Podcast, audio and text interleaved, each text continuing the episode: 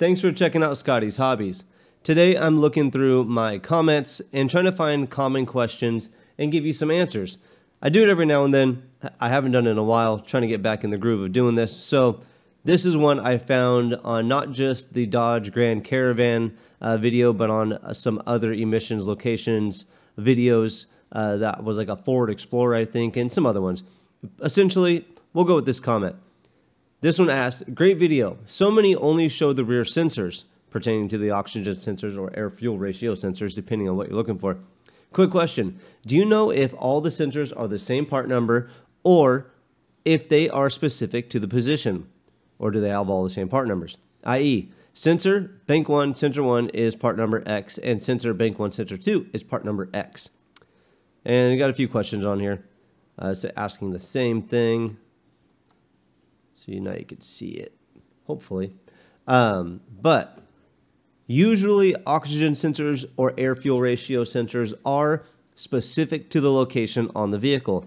On this specific vehicle, you actually have two oxygen sensors that will fit the whole vehicle.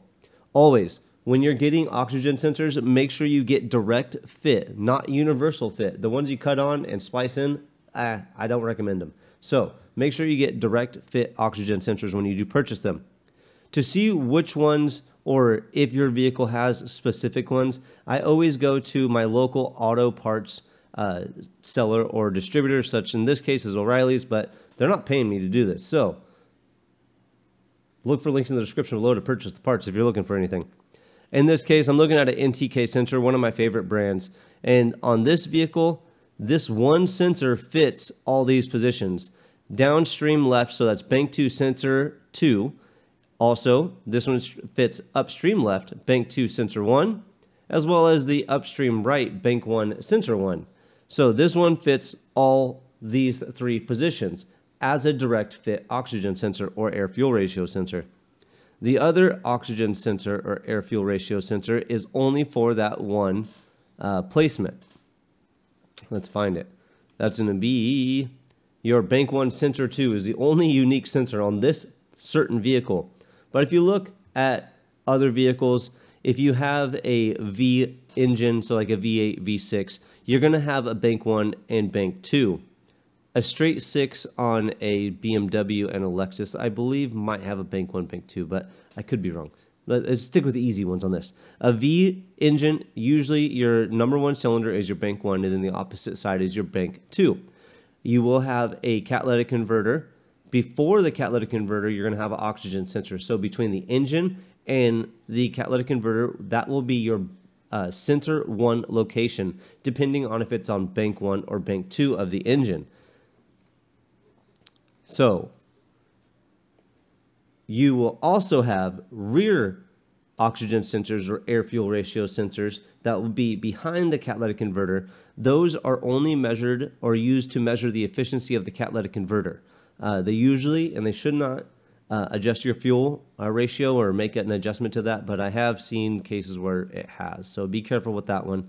Uh, those will be your uh, rear O2 sensors or your such as bank 2 sensor 2 locations. That's your after catalytic converter sensors. That's your uh, two locations. Um, what else to do on that one? I think that is it. And maybe you have some questions or you have a question about another portion of your vehicle. Feel free to ask away. Um, I'll do my best to give you an answer. If I need to, I'll hop on uh, Mitchell One on Demand 5 and get you an answer. Check out the TSBs or something like that. And always, if you want to check out vehicle uh, repair manuals, if you want step by step directions, torque specifications, or anything like that, make sure you check out Mitchell One On Demand 5. There's a link in the description below to purchase that. It's a subscription, a one month, three month thing, uh, but it is very, very helpful.